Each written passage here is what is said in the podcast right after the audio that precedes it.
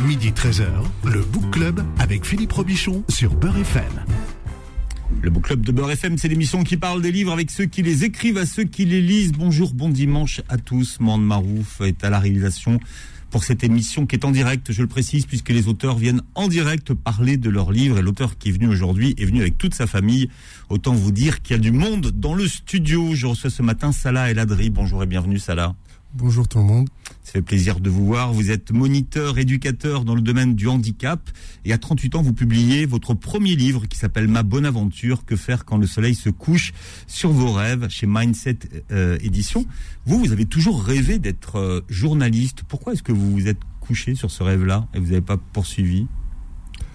Ben, j'ai toujours voulu faire euh, journaliste pour euh, par rapport au voyage, par rapport au voyage et euh, excusez-moi, je suis un peu stressé parce que c'est la première. Bah, vous avez raison. En plus, Monde, Monde, Monde vous a vous a mis euh, déjà dans le cadre, donc moi ça stresse. Ouais. Et finalement, c'est un rêve euh, pour lequel vous n'êtes pas allé au bout. Bah, je suis pas allé au bout parce que par rapport à par rapport à mes études que j'ai que j'ai pas pu euh, que des études que j'ai faites Mm. auparavant qui n'ont pas abouti et euh, j'ai eu euh, j'ai eu un parcours assez difficile euh, qu'on qu'on va qu'on va expliquer euh, ce matin et qu'on va raconter puisque c'est votre histoire que vous racontez dans, dans ce livre. Mais vous auriez aimé être quel genre de journaliste? Vous auriez aimé être reporter? Vous auriez aimé être en, en studio? Euh, franchement, je vais vous surprendre. J'aurais voulu être euh, journaliste pour pour les animaux parce que j'adore les animaux. Rien à voir, mais j'adore les animaux. Et c'est pendant mes voyages que j'ai que j'ai j'ai appris à aimer les animaux et à respecter les animaux. Un voyage, par exemple, euh, que j'ai fait en Namibie et en Tanzanie, ben, ça m'a beaucoup euh, inspiré en fait.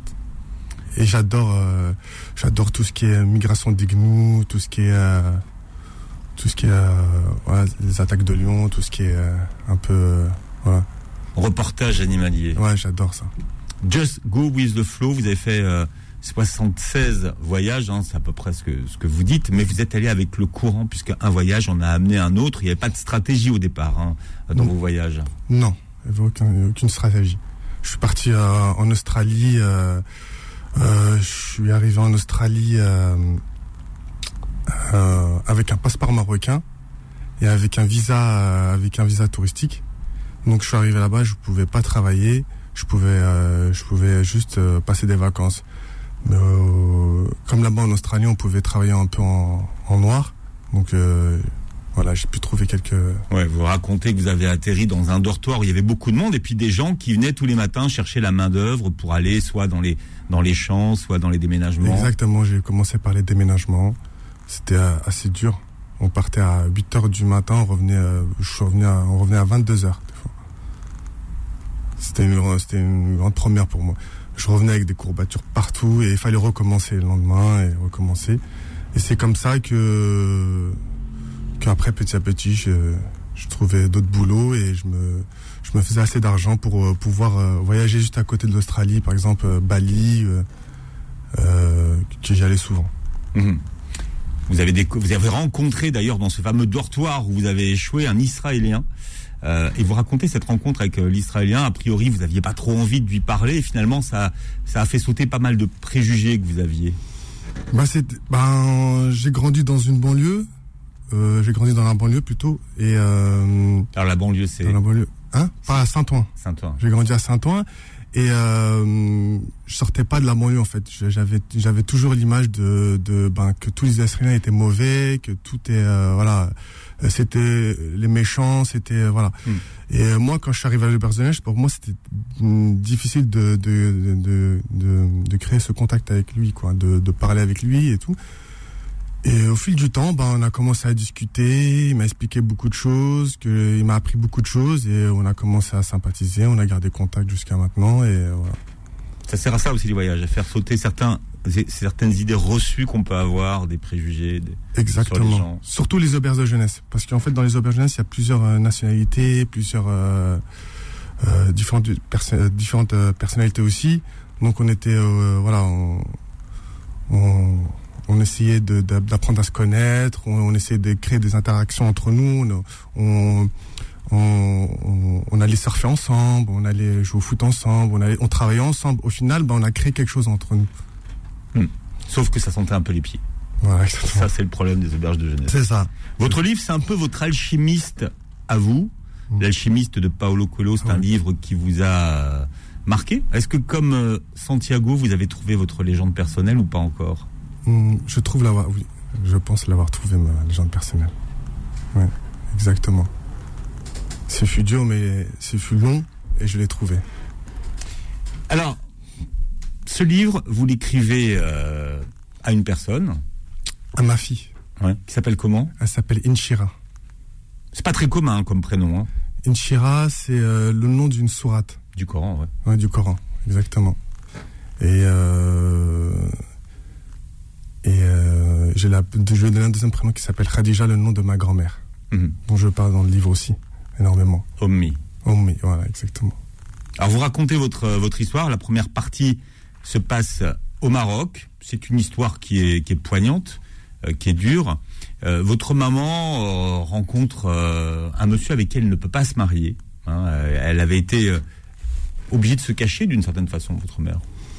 Ben, en gros, c'est ça, c'est caché parce que la polygamie, euh, à l'époque, euh, c'était interdit pour les fonctionnaires. Parce que Mon père était fonctionnaire euh, de police.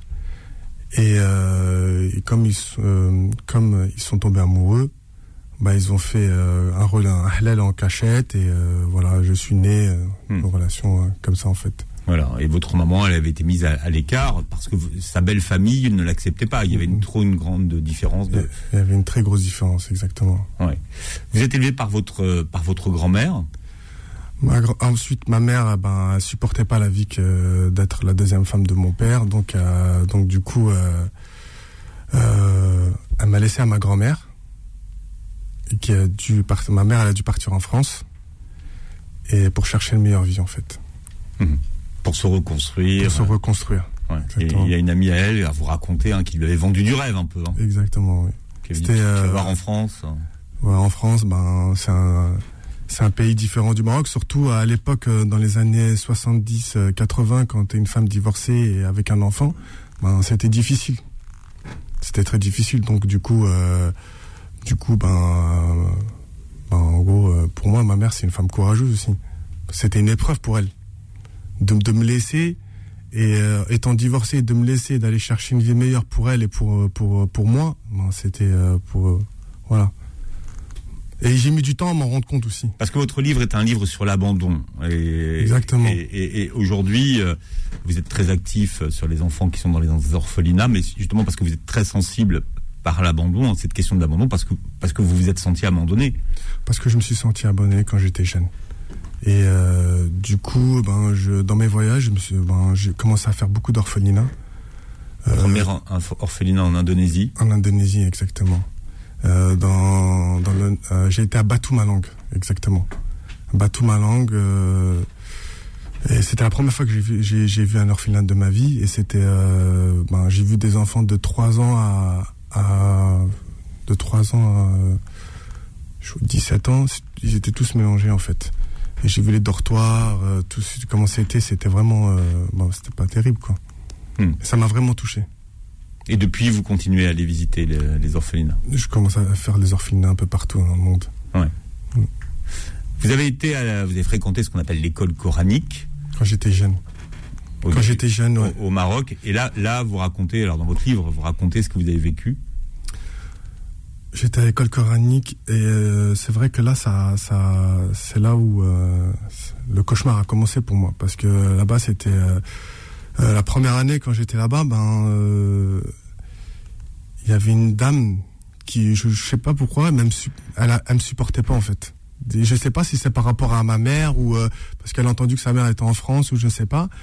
Mais euh, dès que je connaissais pas euh, ben, une sourate ou si je connaissais pas bien euh, ce qu'on me donnait, ben elle me frappait. Ou sinon, euh, après, c'est devenu une habitude de me frapper, et de me mettre dans la cave, en fait. Et quand elle me mettait dans la cave, ben euh, je restais des heures. Et euh, la première fois que j'étais dans, la, dans cette cave-là, j'étais traumatisé. Et après, ben à force Enfin, de vous, ra- vous racontez quand même qu'il y avait des rats, enfin. Ouais, ah, ah, eh, Vous aviez quoi 5 ans, 6 ans? C'est ça, exactement, ouais. J'avais 5 ans, 6 ans. Et, euh, la première fois, il y avait des rats, c'était traumatisant pour moi, il y avait des cafards et tout. Mais à force de me mettre dans cette cave-là, c'est devenu normal, c'est devenu une normalité pour moi, en fait. Ça me faisait plus rien. Et c'est là où je pense que euh, je me suis transformé en quelqu'un d'autre. C'est, je, je, sais que c'est à partir de là où, où a commencé, euh, euh, ben, Vous vous êtes dissocié en fait. Vous Voilà. êtes devenu plus fort. J'avais j'avais une, j'avais une haine contre les adultes en fait. J'avais euh, j'avais quelque chose contre eux. Je ressentais euh, le, je, je supportais plus, je je- j'arrivais plus à euh, qu'on me touche, qu'on me qu'on me parle, j'étais devenu insociable, j'étais voilà. Depuis cette expérience là et, et à cause de ça ben arrivé en France ben échec scolaire parce que je supportais plus les profs. Les profs c'est c'est les profs que je supportais plus les premiers en fait. Pourtant, Parce ils que étaient- traumatisé. Ils étaient sympas. hein. Ils étaient très gentils, ils étaient très gentils, mais à un moment donné, j'arrivais pas, à- je sais pas, j'avais un traumatisme en fait. Dès qu'ils me parlaient, dès qu'ils montaient le ton, ben euh, ça n'allait pas en fait. C'était c'était un traumatisme pour moi. C'était je je je répondais, je, je pouvais euh, frapper, je pouvais euh, euh, ils ont tout essayé, mais euh, ah si, il y avait une dame qui était en, en CP qui s'appelait Madame Chevet. Bah, euh, je sais pas si elle a encore en vie, mais elle était très très gentille. Et c'est la seule qui, qui m'a marqué dans ma vie. Ouais. Elle était super gentille avec moi. Elle était douce et tout. Et je crois que c'est la seule qui me comprenait. Qui arrivait à comprendre ma douleur. Hmm. Ouais. Parce qu'elle me parlait beaucoup avec moi. Elle était tellement douce. C'était la première fois qu'on était doux avec moi. Et c'était en CP. Et euh, c'était euh, et c'est là où je, je, je, je ressentis un peu de ben il y avait quelque chose qui commençait à se créer et après euh, ben je l'ai eu en CP CE1 après en CE2 j'ai eu euh, bon après euh, voilà c'était je suis quelqu'un qui me comprenait pas en fait je vais pas dire méchant mais qui me comprenait pas vraiment et c'est là où je suis reparti euh, Hmm. je commençais à être agressif à être euh, Vous avez grandi avec votre avec votre oncle, hein, mon oncle votre- Tim. voilà. Et en fait, lui, il, il- vous voulez vous élever, vous élever à la dure d'une certaine façon. C'est-à-dire que vous vous expliquez ce que vous viviez à l'école coranique. Mais, mais pour eux, ils voulaient pas savoir en fait. Ils voulaient vraiment que euh, parce que nous on a cette mentalité que euh, voilà tu tu tu tu dois tu t'es un garçon, tu dois être un homme en fait. C'est à partir d'un certain âge, euh, même peut-être maintenant, mais à un certain âge, ben tu dois apprendre à être un homme plutôt en fait. Hmm. Et Oui, ça, ça- c'est bon pour toi finalement, ça t'endurcit. Voilà, Ouais. c'est ça. Mais en fait, non, c'était complètement traumatisant pour moi. Si je dormais pas la nuit, surtout euh, quand tu vois des cafards, des, des souris qui montaient sur moi, et des fois, euh, je, je jouais à les prendre, euh, carrément, c'était c'était devenu normal pour moi. Enfin, c'est un nom. Aujourd'hui, on appelle ça la maltraitance. Ouais, ouais, vous- non, vous mais à- à dans la- l'époque. Ouais. Je parle à l'époque, pour moi, c'était normal, quoi. C'était, euh, euh, mais ah, maintenant, oui, c'est de la maltraitance. C'est de la maltraitance. Alors, vous avez quoi, 5-6 ans quand vous venez en France et on est obligé de vous anesthésier pour prendre l'avion. Vous Exactement. vous souvenez de ce premier voyage en avion? Bah, la première fois, en fait, je devais partir, euh, je devais euh, euh, venir en France et j'ai pas voulu quitter ma grand-mère parce que ma, ma grand-mère, pour moi, c'était c'était tout pour moi parce que c'est elle qui m'a qui m'a qui m'a élevé, c'est elle qui m'a donné l'amour d'une mère. Donc pour moi, je, je- voilà, ma mère, bah, je la voyais pas vraiment comme euh, Enfin, la mère biologique. la mère que biologique, ouais. Vous l'appeliez comment Ma- euh, La daronne. La daronne, je l'appelais. Ouais. Parce que j'avais du mal à dire maman.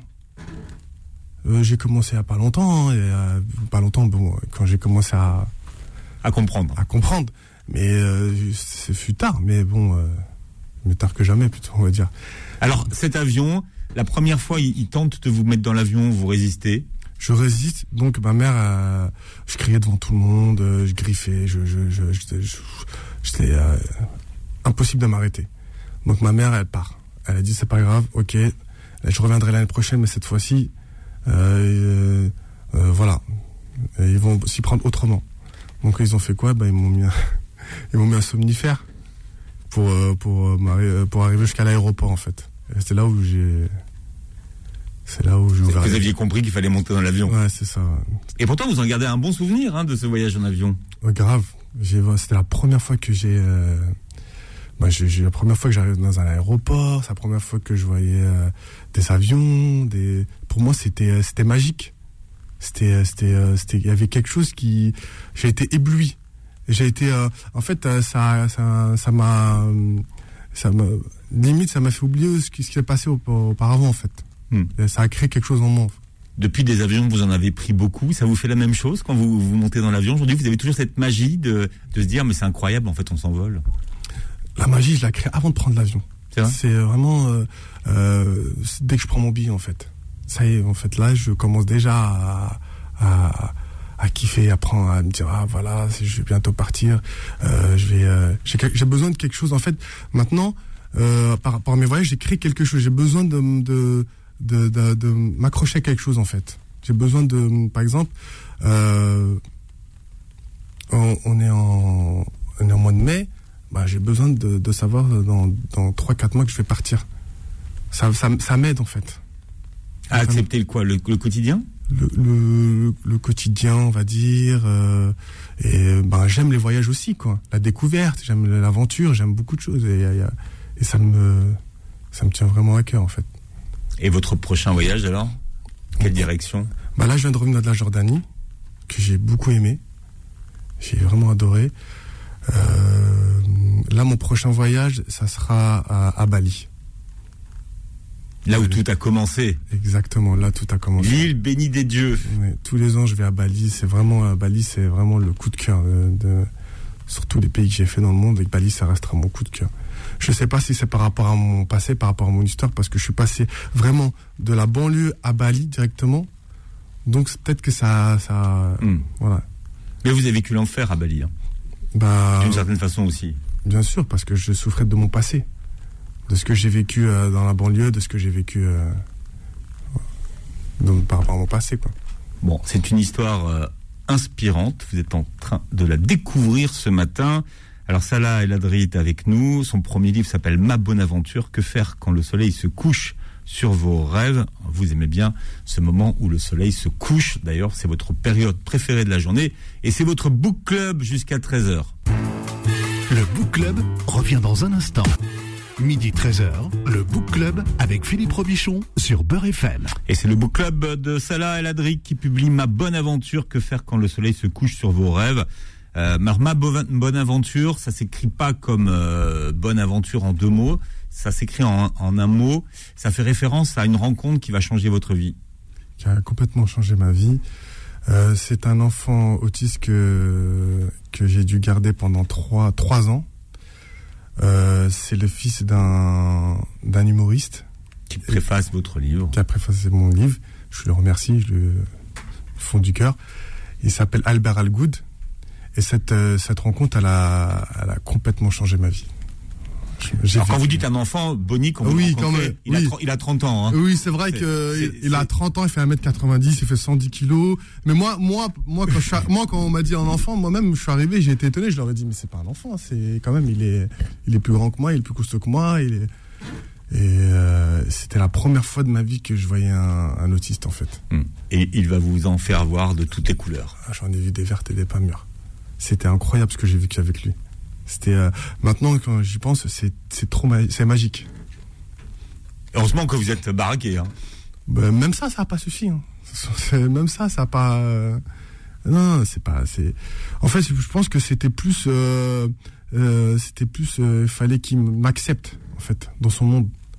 Il fallait rentrer plutôt dans son monde à lui. C'était plutôt à vous de comprendre de sien. Hein, voilà, oui. Fallait, oui, c'est ça. Excusez-moi. C'est fallait que je, euh, voilà, je rentre dans, dans, dans, le monde de Bonnie en fait. Je l'appelle Bonnie en fait. Il s'appelle Bonne Aventure. C'est pour ça que mon livre s'appelle Ma Bonne Aventure. Son prénom c'est Bonne Aventure, mais on le surnomme Bonnie. C'est pour ça qu'Albert Algoud aujourd'hui est tellement actif pour une meilleure prise en charge des autistes en France, parce qu'il y a vraiment des scandales à dénoncer.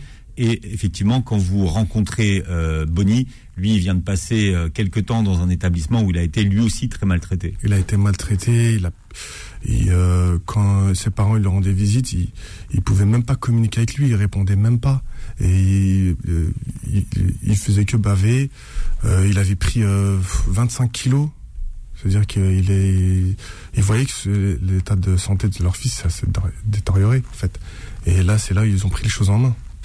Et ils ont porté plainte et bon après voilà ils ont monté une équipe pour s'occuper de lui et vous faisiez partie de cette équipe. Exactement mais euh, faut, il faut s'imaginer qu'il faut quand même beaucoup de beaucoup de moyens beaucoup de ah il faut beaucoup de beaucoup de temps pour se prendre en charge d'un enfant autiste hein, c'est c'est il faut, faut il faut énormément de temps.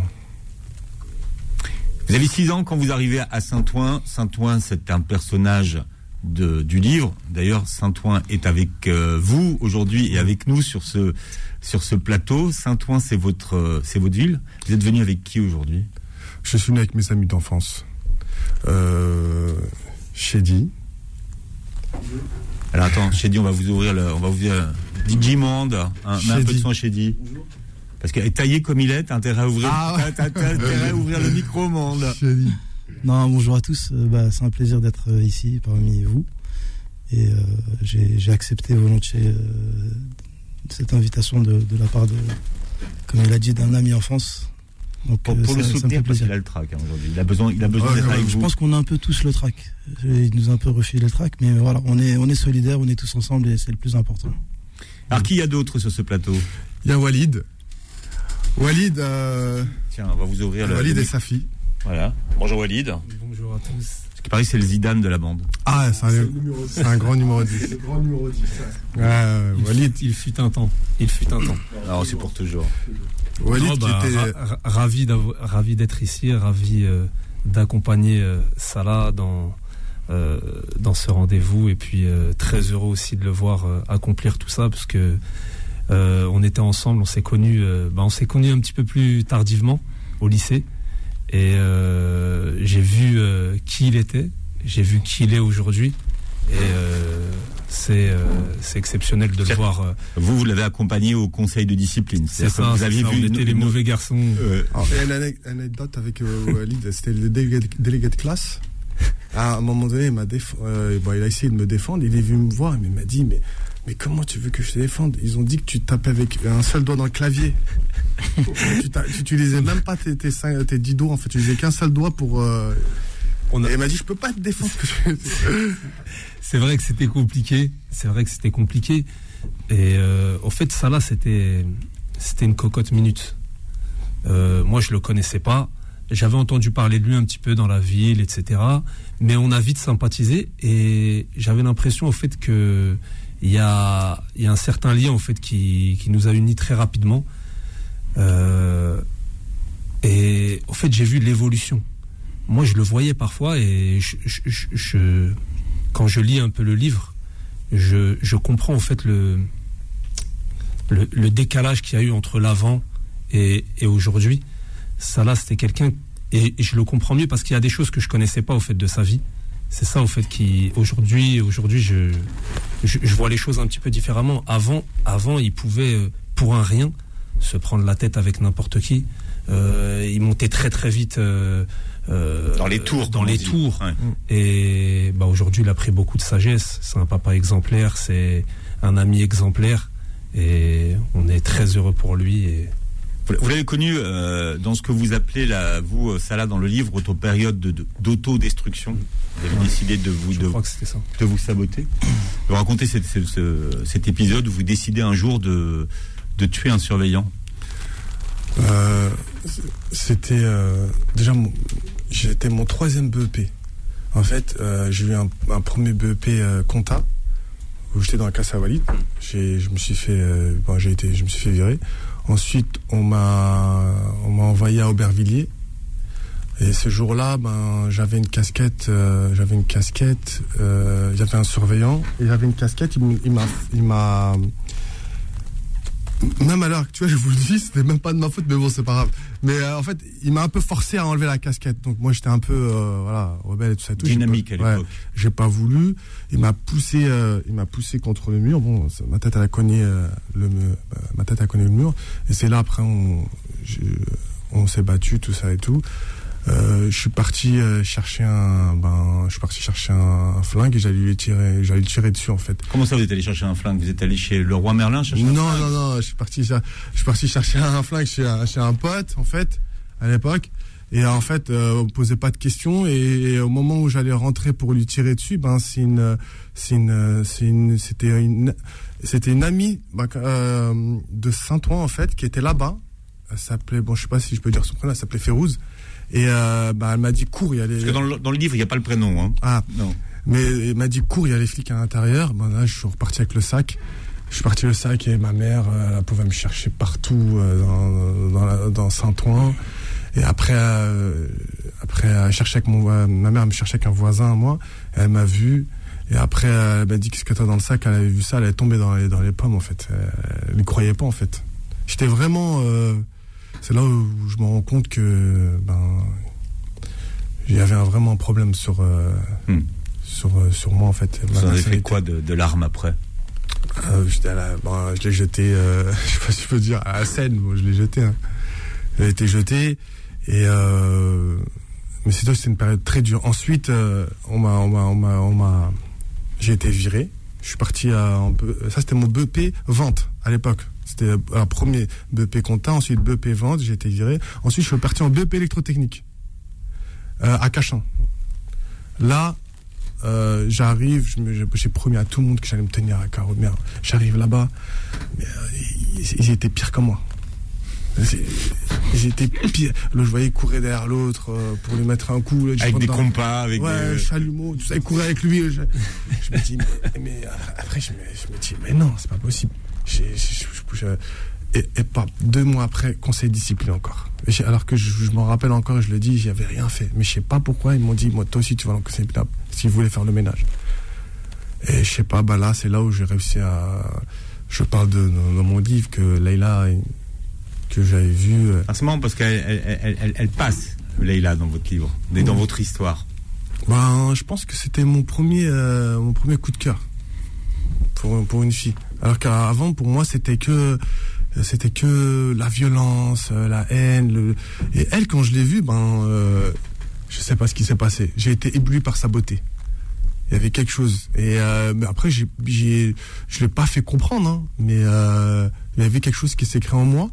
Alors que euh, juste auparavant, il y avait que, voilà, il y avait, il y avait pas grand chose. Mon cœur, il était, il était noir.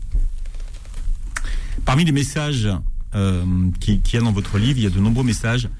Il y a le message sur la, les, les vertus du pardon, plutôt que sur la vengeance. Vous êtes marqué par, par une tragédie dans votre famille, c'est l'accident de, votre, père. de votre père. Exactement. Voilà. Et, et à un moment donné, euh, qui est victime d'un accident de la circulation. hein. Euh, en fait, euh, c'est, on va dire que c'est, quelqu'un que je connais, que je connaissais, et que c'est un grand du quartier. Et euh, ben, il, s'amusait à faire du rodéo, du rodéo dans, dans, les rues. Il faisait des allers-retours. Alors mon père, il allait au marché. Et en fait, euh, ben, euh, il a, et quand il a levé, ben, quand il a levé la moto, ben, mon père, il traversait et il l'a fait tomber sur le crâne à mon père. En fait, il est mort. Et c'est là où, ben, c'est là où, je, sais pas quoi dire. C'est, en fait, pour moi, c'est là où le change. Enfin, vous avez le temps, vous avez le temps quand même à l'hôpital de lui demander pardon. J'ai eu- le temps d'aller lui dire euh, pardon. J'ai eu le temps au moment où euh, j'ai parlé avec lui. J'ai euh, dans le sens où voilà, je demandais pardon. Au moment où je lui ai fait un bisou sur le front, ben, il est parti en fait. Et c'était c'était une période très dure pour moi et pour notre famille quoi. Et vous voulez vous venger, donc, voilà, Ben, je- et, pour- et- et faire sa fête au, au gars qui. Bah bien sûr, j'allais. Pour moi, s'il n'y avait pas mon pote, euh, euh, oui c'est vrai que s'il n'y avait pas mon pote Karim, je pense que je lui aurais tiré une balle à bout portant ce jour-là. C'est sûr, c'est sûr à 200%. Parce que même moi, mon pote Karim, il savait pas que j'étais euh, j'étais armé et que j'allais, pour moi, j'allais lui tirer une balle à la tête à bout portant, c'était sûr, à 200%. Et les il a trouvé les mots justes pour pour euh, truc, pour me vraiment me canaliser. et Mais- vous le rencontrez, donc vous allez le, le rencontrer, et là vous allez l'écouter. Je l'ai écouté, je l'ai écouté, mais euh, je sais pas en fait ce qui s'est passé ce jour-là. En fait, c'est euh, en fait c'était euh, c'était franchement, je pense que c'était plutôt le c'est le côté religieux qui est qui c'est le côté religieux qui l'a sauvé, qui m'a sauvé en fait. Sinon, je pense que euh, ben je pensais même plus à ma mère, je pensais même plus à mes frères, à mes amis, tout ce qui était autour. Je pense que c'était plus le côté religieux en fait qui m'a qui m'a canalisé ce jour-là en fait. À partir de, de là, euh, votre statut change dans la famille, vous devenez chef de famille, il faut, il faut nourrir la famille, vous vous retrouvez euh, à l'usine en intérim. Alors pour ceux qui, qui, qui se rappellent des usines Citroën à Aulnay qui n'existent plus, Pre- premier apprentissage. C'était euh, ben juste avant ça, ben j'ai cherché un peu de boulot à droite à gauche et comme j'avais trois BEP euh, que j'ai jamais euh, fini, bah, il fallait que je trouve un petit boulot euh, quelque part. Il y avait un voisin à moi qui travaillait à Citroën, il m'a fait rentrer. Et c'était vraiment, là, c'était la dure réalité. C'était dur. Là, franchement. C'était la vraie vie. hein. Ah, là, franchement, c'était à, à la chaîne, c'était incroyable. Et en fait, des fois, euh, je m'en rappellerai toute ma vie. C'est que je sais pas ce qui s'est passé. Euh, à la chaîne, bah, à un moment d'un coup, je commence à pleurer. Je commençais à pleurer, mais moi-même, je comprenais pas pourquoi, en fait. Mais au fond, je, me- je- je me disais, peut-être, euh, bah, il y avait la mort de mon père, il y avait, il y avait beaucoup de changements qui se commençaient à se faire. Il y avait, euh, ma mère était femme de ménage, mes frères, ils, co- ils- ils- ils étaient encore à l'école, ils étaient encore jeunes. Donc, du coup, euh, je, pleurais, en fait. Je pleurais de me retrouver dans cette situation. C'est là où je commençais à me rendre compte vraiment de, de, la, de, la, de, la, de la vie, vraiment. euh, Et pourtant, vous dites qu'après, vous avez quand même aimé ce... faire ce travail. bah ça m'a apporté quelque chose ça m'a vraiment c'est vrai que ça fallait que je passe par là en fait. Il me fallait quelque chose. Et euh, le fait de travailler à la chaîne comme ça faire euh, plus de 300 voitures la nuit euh, ça m'a ça, ça ça ça a éveillé beaucoup de choses pour ça éveillé beaucoup de choses. Par exemple ben, les études quoi. C'est là où je me suis dit ben mince c'est là où je me suis dit ah là là, j'aurais dû j'aurais dû dû continuer J'aurais dû faire une formation, j'aurais dû pas mentir à ma mère que en- je faisais une formation à sensoriste au lieu de traîner dans, la- dans, dans les RER, dans les métros, rester dans la rue en fait. C'est là où je me suis dit j'aurais dû prendre mon destin en main et j'aurais dû j'ai laissé aller en fait. Aujourd'hui, vous seriez chauffeur de bus à la RATP. hein. Ah, chauffeur de bus à la RATP ou ça aussi c'était incroyable mais bon euh, mais je me dis si même chauffeur de bus parce que voilà, mon euh, ce qui s'est passé au chauffeur à la RATP c'est que j'ai donné un CV niveau BEP et un autre CV niveau bac. Et euh, ils m'ont appelé euh, pour le CV niveau bac. Et au final ben j'ai passé les tests j'ai réussi. Et le jour de l'entretien ils me sortent les deux CV ils me disent bah monsieur on a trouvé deux CV niveau BE alors vous avez un niveau BEP ou vous avez le bac? On comprend même plus en fait niveau bac c'est là où j'avais honte aussi encore pour elle, moi c'était elle vous a pas donné euh, de, votre chance, la fille. non non non non non aucune chance Ouais. elle a voulu euh, ce jour-là elle a voulu juste me mettre mal à l'aise Euh, j'ai senti Parce qu'elle est violente, cette scène, parce que finalement, on se dit qu'elle va lui donner sa chance, puisqu'il a, il a passé les tests. Ouais, j'ai passé les tests, j'ai tout réussi, mais c'est juste que euh, bah, pour elle, le mensonge, ben voilà, euh, et ça passait pas, quoi, en fait. Et moi, encore une fois, je me suis dit, bah, euh, fallait chercher ailleurs, quoi, encore une fois. Je cherchais, je cherchais, je postulais, rien.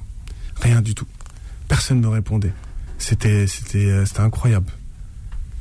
Bon, on aura la suite dans, dans un instant. On vous écoute, Salah. Euh, L'histoire est dans le livre. Hein. Salah El Hadri est notre invité ce matin. Son premier récit s'appelle Ma bonne aventure. Que faire quand le soleil se couche sur vos rêves? Vous- C'est votre book club jusqu'à 13h. Le Book Club revient dans un instant. Midi 13h, le Book Club avec Philippe Robichon sur Beurre FM. Le book club qui déroule l'histoire de euh, Salah El Hadri aujourd'hui. Une histoire qu'on retrouve dans son premier récit qui s'appelle Ma bonne aventure.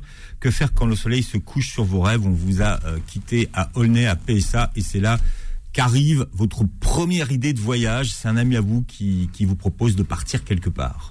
C'est mon ami d'enfance Saïd.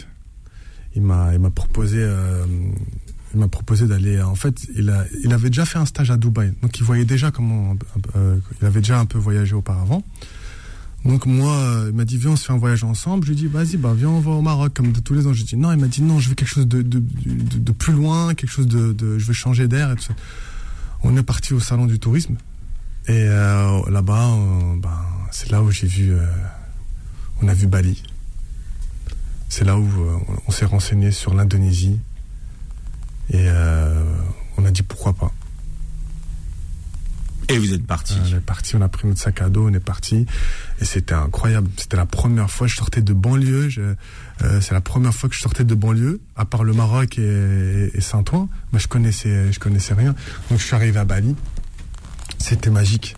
La chaleur, les, les gens, tout le monde était en scooter. euh, euh, et euh, et euh, la, la, la bouffe aussi. C'était la première fois que je bouffais quelque chose de, de à part la, la, la- la bouffe marocaine et, le, et la, les françaises, je bouffais pas autre chose. Euh, bah, du coup, ça, ça, c'était quelque chose de magique. Vous en avez croisé des gens 76 voyages. hein. Vous avez même rencontré à Hawaï un, un Algérien qui faisait des crêpes. Incroyable. Ça se vend- ça s'invente pas, ça. C'est incroyable. Un Algérien à Hawaï qui fait des crêpes. C'est Qu'est-ce qu'il incroyable. faisait là, le gars? Mais même moi, j'ai- c'est un, c'est, euh, ben, il était là depuis euh, depuis longtemps lui. En fait, il arrivé euh, en gros son histoire. euh, ben, il est arrivé à Hawaï et euh, il, il avait, il voulait s'installer à Hawaï. Son rêve c'était de s'installer à Hawaï. Donc au début c'était dur pour lui. Mais euh, c'était dur, il dormait dans les mosquées et tout. Euh, bon, un mosquée parce qu'il y avait une, une seule mosquée à Hawaï à l'époque, maintenant je sais pas. Mais du coup, euh, il, il a vraiment galéré. Au final, ben là il en a trois ou quatre. Alors que je vous parle, il a trois quatre euh, Crêperie, hein. crêperies à Hawaï. Il a une jolie maison avec vue sur la Ah, plage. ouais, ouais, bah, exactement. À il est- côté de chez Oprah Winfrey, tout Ouais. va bien. Ouais, il s'appelle Sofiane. Et, euh, Au début, il avait un stand de, de, de, de, de, de- de crêperie à la sortie d'une université. C'était ça. Au début, il a commencé comme ça. Mais maintenant, il en a trois ou quatre maintenant. À Rio, vous rencontrez un groupe de Maghrébins, pareil. Euh, oui. Euh, Qui- qui était là depuis un moment, hein. Libanais, euh, bah, ça fait longtemps qu'ils sont là-bas parce que moi, comme je voyageais avec un passeport marocain, j'avais pas la nationalité française. Euh, et pour le, le- pour voyager au Brésil, ben t'as pas besoin de visa. Pour les Marocains, ils ont pas besoin de visa. Du coup, euh, du coup, bon, il y avait beaucoup de Marocains aussi.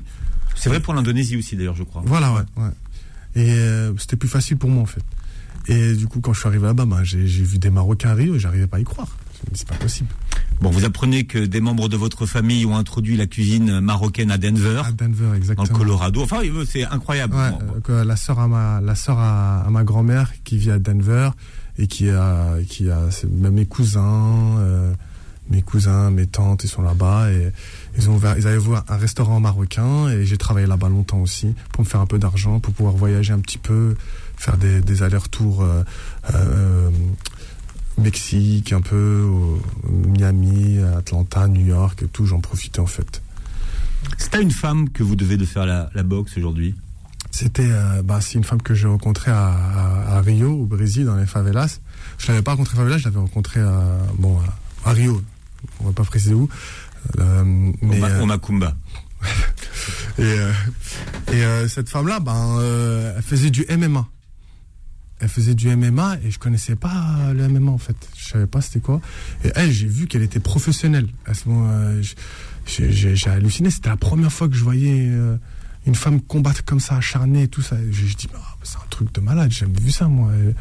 Et, et, euh, franchement, euh, elle, peut, elle peut démonter normal des, des, mecs. euh, et, euh, et ça m'a intrigué un peu. Je parlais, commencé à parler avec elle. Un peu, on un- m'a fait visiter un peu Rio. Elle m'a fait. j'ai dormi dans les favelas aussi parce qu'elle venait des favelas et c'est des favelas assez dangereux. Elle me disait, je me rappelle, elle me disait si on te parle ici, déjà tu devais rentrer torse nu aux favelas à l'époque. Ouais, torse nu. Tu devais être torse nu dans ces favelas là. Et elle m'a dit si euh, si quelqu'un te parle, tu dis tu fais euh, bah tu dis genre qu'on t'a coupé la langue en fait. Tu peux pas parler parce que c'était risqué pour elle et pour moi en fait. Bernardo. Hein C'est Bernardo. Ah, c'est pour ceux qui ont la référence, ça, c'est pour les vieux. hein.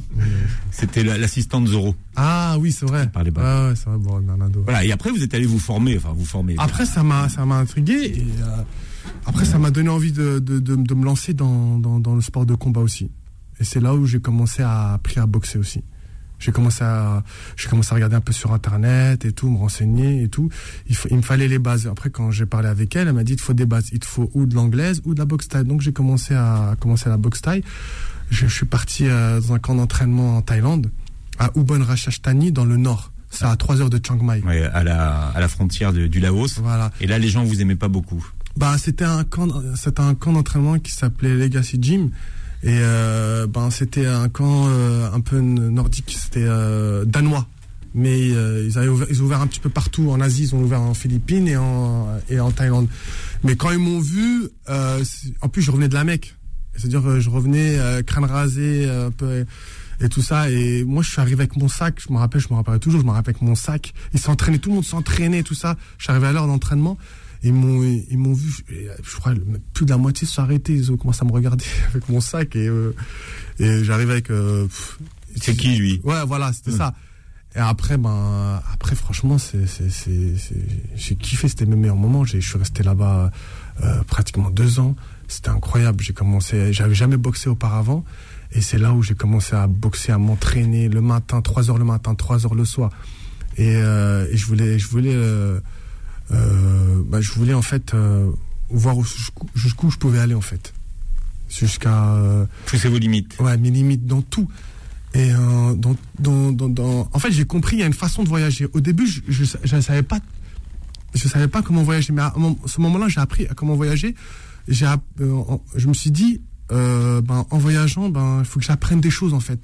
Euh, euh, euh, par exemple, apprendre à combattre. Ou par exemple, j'ai- j'avais peur du vide aussi.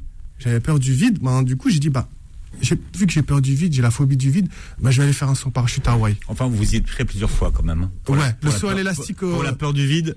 Ouais, le saut en élastique euh, euh, en- au Zimbabwe, euh, bah quand même, ouais, c'était chaud. Parce que la première fois, j'ai vu, après j'ai dit non, je peux pas le faire. C'est-à-dire que les gens qui nous écoutent, ils sont en train de dire ah ouais, il était au Zimbabwe, puis il est parti aux euh, Bahamas, Ah, puis après ouais, il était à. Hawaï. Les gens ils doivent se dire dans 76 voyages. il y a- Alors, on n'a pas fini de présenter tous ceux qui sont venus avec vous ce matin. Celui qui est à l'origine de cette émission, c'est euh, Yacine, Yacine. qui est là, mon vieux poteau. Ouais.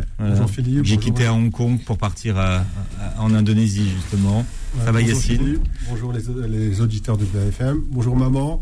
Et bonjour à tous les Odoniens. Et Philippe, vraiment, merci pour avoir reçu notre ami. C'est vraiment un ami d'enfance, Salah. Et son histoire, elle est Inspirante. Inspirante. Inspirante en vrai, parce qu'il y a plein de gens qui ont soi-disant des histoires inspirantes aujourd'hui qui nous inspirent, mais bon. Euh, alors, en face, Ryan qui est là. Bonjour, Voilà. je m'appelle Ryan, j'ai 15 ans. Bon, T'as compris pourquoi il fallait bien travailler à l'école? Oui, j'ai compris et vraiment je suis content d'être là. Et vraiment en fait, c'est là où je me dis que j'ai de la chance d'avoir eu l'enfance que j'ai eue vu que j'ai été à côté de ma mère et mon père qui sont encore en vie. Et c'est pour ça que j'ai bien aimé son histoire. Et, et la petite choupinette alors Tiens, c'est toi la dernière. Comment tu t'appelles? Anna, Anna. Voilà, t'as quel âge Anna? 7 ans, Bon. euh, 8 ans. Bon, tu- qu'est-ce que tu veux faire plus tard? C'est quoi ton rêve plus tard? D'être médecin des animaux. Ah voilà. Ouais, ah, ouais, c'est bien ça. Pourquoi ça là il faut croire en ses rêves? Euh, faut, bah, il faut- pour moi, il faut. Ben, ben, je suis en, gros, je suis parti. pour moi, je suis parti. euh, euh, excusez-moi. En fait, le fait euh, d'être euh, devenu ce que je suis maintenant, ben, il y a long- euh, avant, j'aurais pas cru en fait. Ouais, j'aurais vraiment pas cru euh, devenir cet homme. Euh, grâce à ce que j'ai vécu euh, pendant mes voyages, j'ai appris énormément de choses que j'aurais pas cru en fait.